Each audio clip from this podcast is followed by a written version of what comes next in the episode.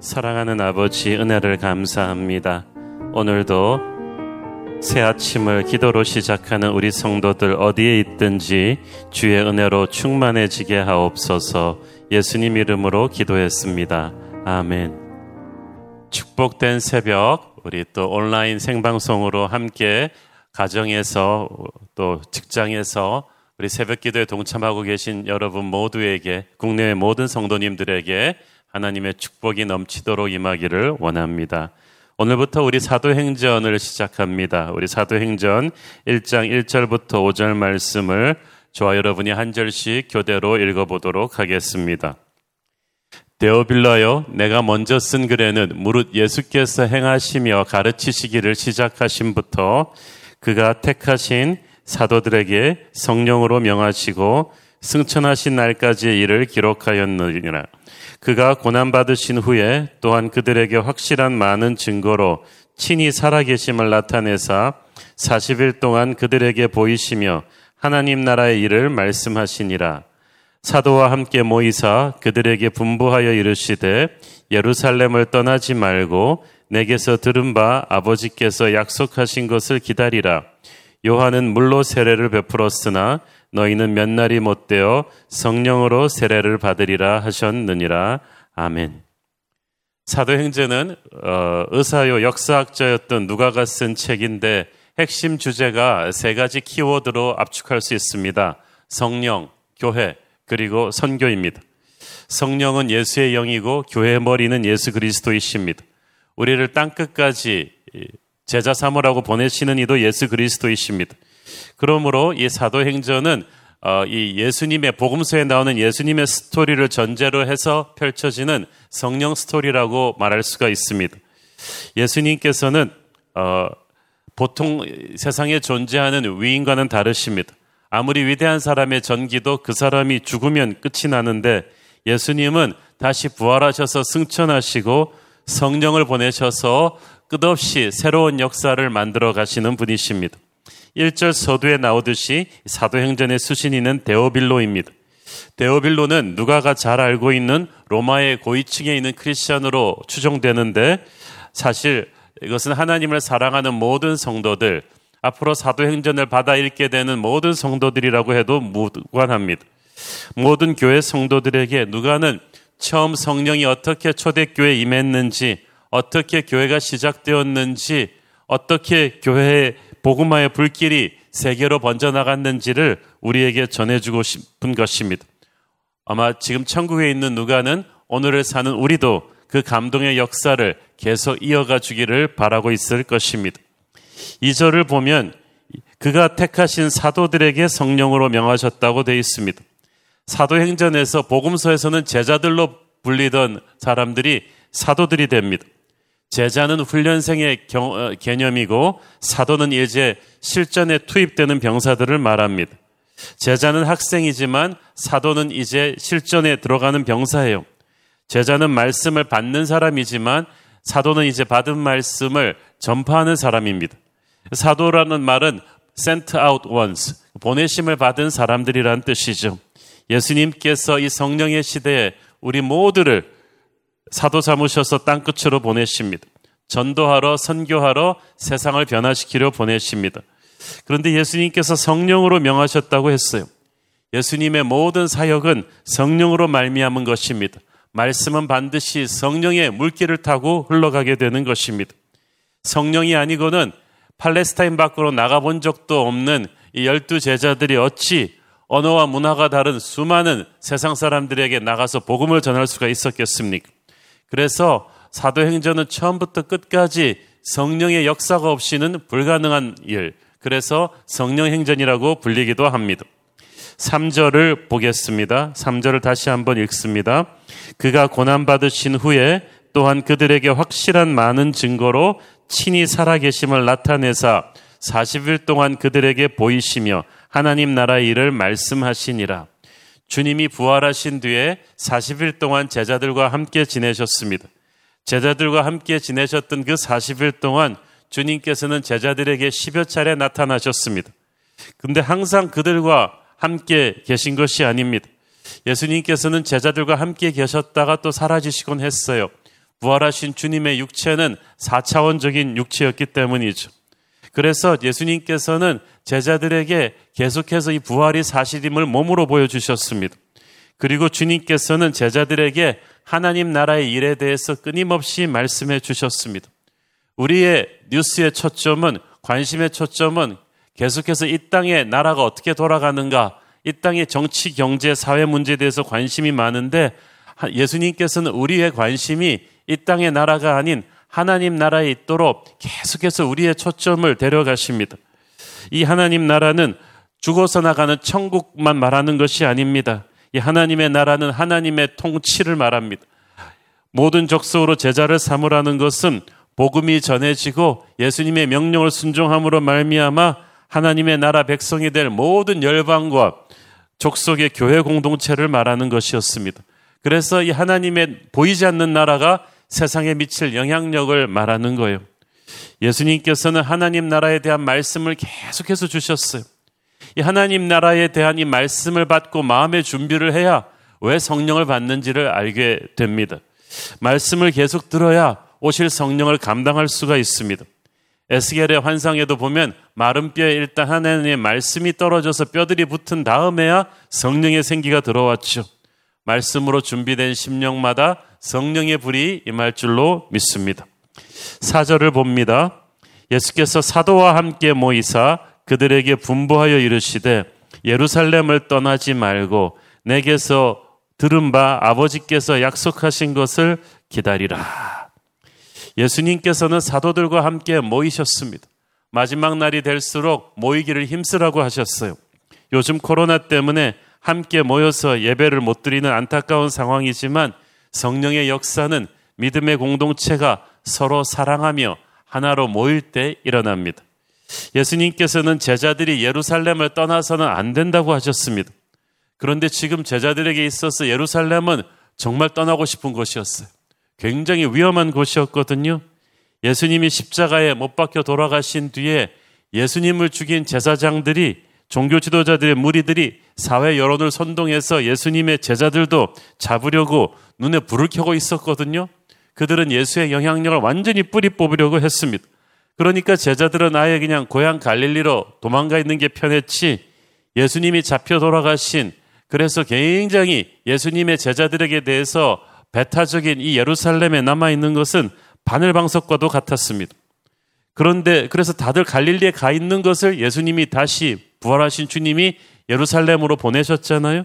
그런데 주님께서 승천하시면서 너희는 예루살렘을 아직 떠나서는 안 된다고 하십니다. 예루살렘에 머물면서 오실 성령을 기다리라고 하셨어요.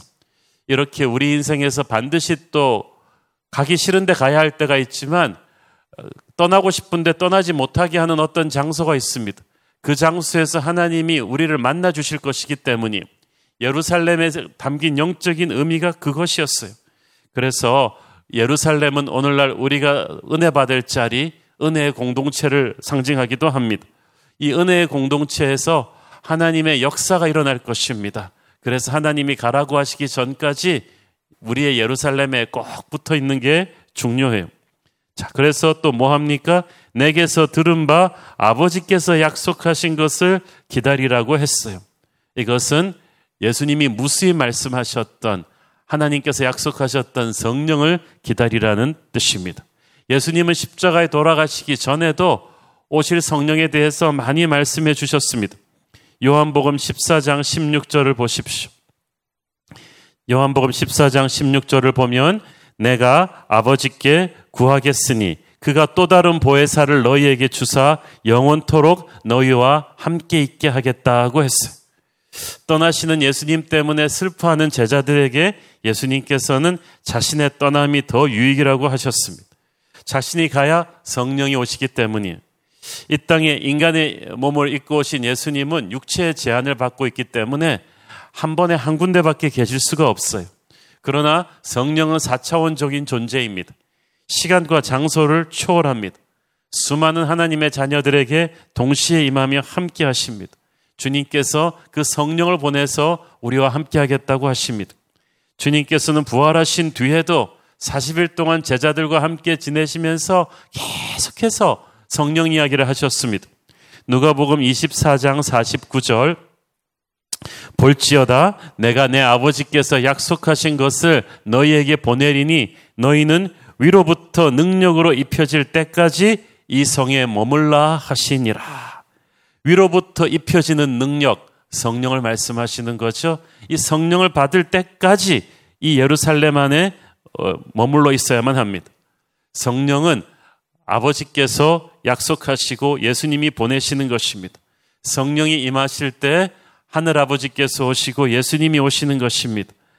5절을 읽, 습니다 요한은 물로 세례를 베풀었으나 너희는 몇 날이 못되어 성령으로 세례를 받으리라 하셨느니라. 성령 세례 이것은 그야말로 성령 안에 우리의 온 존재가 푹 잠기도록 성령께서 내 위에 임하시는 것을 말합니다. 성령께서 내 위에 임하심으로 오는 모든 사건을 뜻하는 것입니다. 이 성령으로 세례를 받는다는 것은 성령님과 우리가 공동 운명체가 되는 것입니다. 너희가 성령으로 세례를 받으리라 이 말씀이 중요합니다. 성령 세례는 쟁취하는 것이 아니고 받는 것입니다. 공짜로 받는 거예요. 주님이 보내신 선물입니다. 내가 노력해서 이루는 것이 아니고 하나님의 은혜로 주시는 것을 받는 것입니다. 하나님의 때, 하나님의 방법으로 받습니다. 기다려서 받는 것이고 기도해서 받는 것입니다. 우연히 길 가다가 로또 맞듯이 툭 떨어지는 것이 아닙니다. 하나님께서는 말씀으로 준비된 자에게 하나님의 나라를 사모하는 자에게 하나님의 때를 기다리며 서로 사랑하며 기도하는 하나님의 백성들에게 성령을 주시는 것입니다. 간절한 마음을 가져야 하지만 조바심을 내서는 안 됩니다. 성령을 받는 자세는 완전한 수동태예요.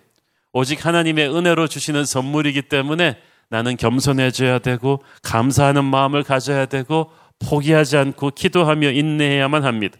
이 성령 세례 사건은 초자연적인 하나님의 역사입니다. 내 힘으로 주도하는 것이 아닙니다. 그래서 어, 가난한 마음으로 기다리면 하나님께서 하나님의 때에 부어 주십니다. 오순절 다락방의 성령 세례 사건은 그렇게 일어났습니다. 사실 이 오순절 성령 세례 사건은 신구약 역사를 가르는 엄청난 것이었습니다. 구약 시대 때도 성령의 역사가 있었어요. 태초에 하나님이 선지를 창조하실 때도 하나님의 신 성령께서 흑암 위를 운행하셨다고 했죠. 삼손이 초자연적인 힘을 발휘할 때도 하나님의 신 성령이 그에게 임했다고 했죠. 예수님께서 마리아에게 잉태되었을 때도 성령으로 잉태되었다고 했습니다. 구약에도 성령님이 계셨고 예수 탄생에도 성령 사역이 있었지만 지금 제자들이 오순절 기다려야 되는 이 성령 사건은 또 무엇입니까?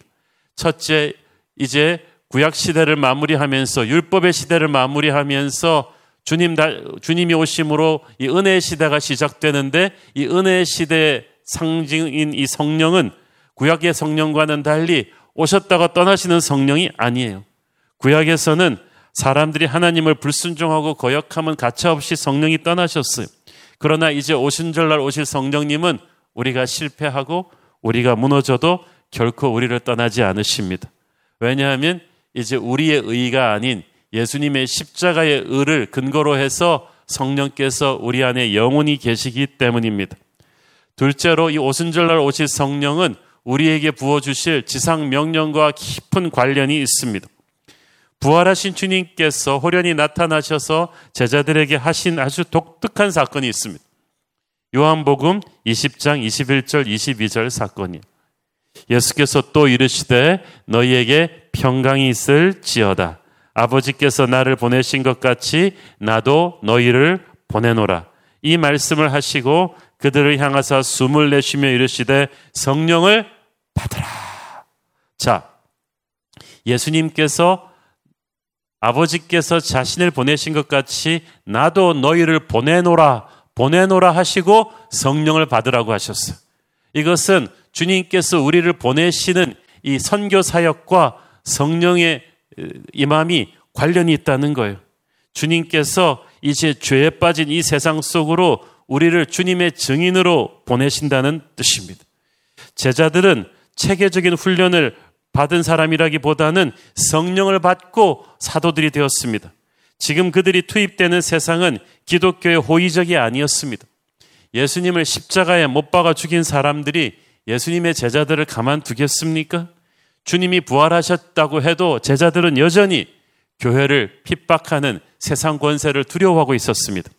예수님은 그 두려움을 뚫고 오히려 핍박하는 자들에게 복음을 전하고 너희들을 오해하고 억압하는 세상 권세를 두려워하지 않고 나갈 수 있는 유일한 비결은 성령 받는 것이라고 하셨습니다. 사랑하는 여러분, 위대한 사명은 위대한 능력을 필요로 합니다. 세상은 처음부터 우리를 사랑하지 않았습니다.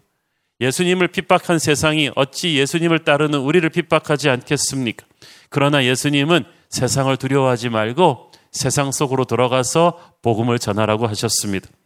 그리고 무방비 상태로 보내지 않고 우리에게 성령을 보내주시겠다고 하십니다. 예수님께서 우리에게 성령을 받으라고 하십니다. 제자들을 비롯한 모든 영적으로 죽어 있는 인간들에게 복음을 전할 수 있는 능력은 성령을 받는 것입니다. 성령은 그냥 아무 준비 없이 목마름 없이 무성의하게 그렇게 대충 받는 것이 아닙니다. 성령을 사모해야 합니다. 귀하게 여겨야 합니다. 목말라 해야만 합니다. 우리의 모든 자원이 고갈되었으니 오직 주의 능력으로만 할 수 있습니다. 세상을 두려워하지 않게 하여 주옵소서 이 세상을 나를 압박하는 세상을 향해 정면으로 돌진해서 복음을 부끄러워하지 않은 증인이 되게 하옵소서 성령 받아야만 할 수가 있습니다. 사랑하는 여러분, 우리가 이 시즌에 다시 한번 이 사도행전을 보면서 성령 세례를 보는 것은 의미가 있습니다. 우리가 인간적인 방법으로 논리적으로 세상과 싸워서는 세상을 이길 수가 없어요. 우리는 성령으로 무장해야만 합니다. 이 힘든 시대에 저는 가정 가정마다 지금 온라인으로 예배드리고 있는 곳곳마다 성령이 임하기를 바랍니다. 오늘 다시 한번 여러분 마음을 열고 주님 내게 성령을 주시옵소서. 성령의 세례가 다시 한번 불같이 나와 내 가정에 이 교회에 임하게 하여 주시옵소서. 우리 함께 이렇게 기도해 보지 않으시겠습니까? 기도하시겠습니다. 주님 은혜를 감사합니다. 하나님의 은혜, 성령의 기름 부심과 역사하심이 우리에게 있음을 믿습니다. 오늘 우리의 메마른 심령을 열어놓고 세상을 두려워하지 않게 하는 힘, 핍박하는 자들에게 복음을 전할 수 있게 하는 힘, 하나님의 사랑을 선포하는 힘을 주시옵소서. 우리에게 성령을 부어 주시옵소서. 예수님 이름으로 기도했습니다. 아멘.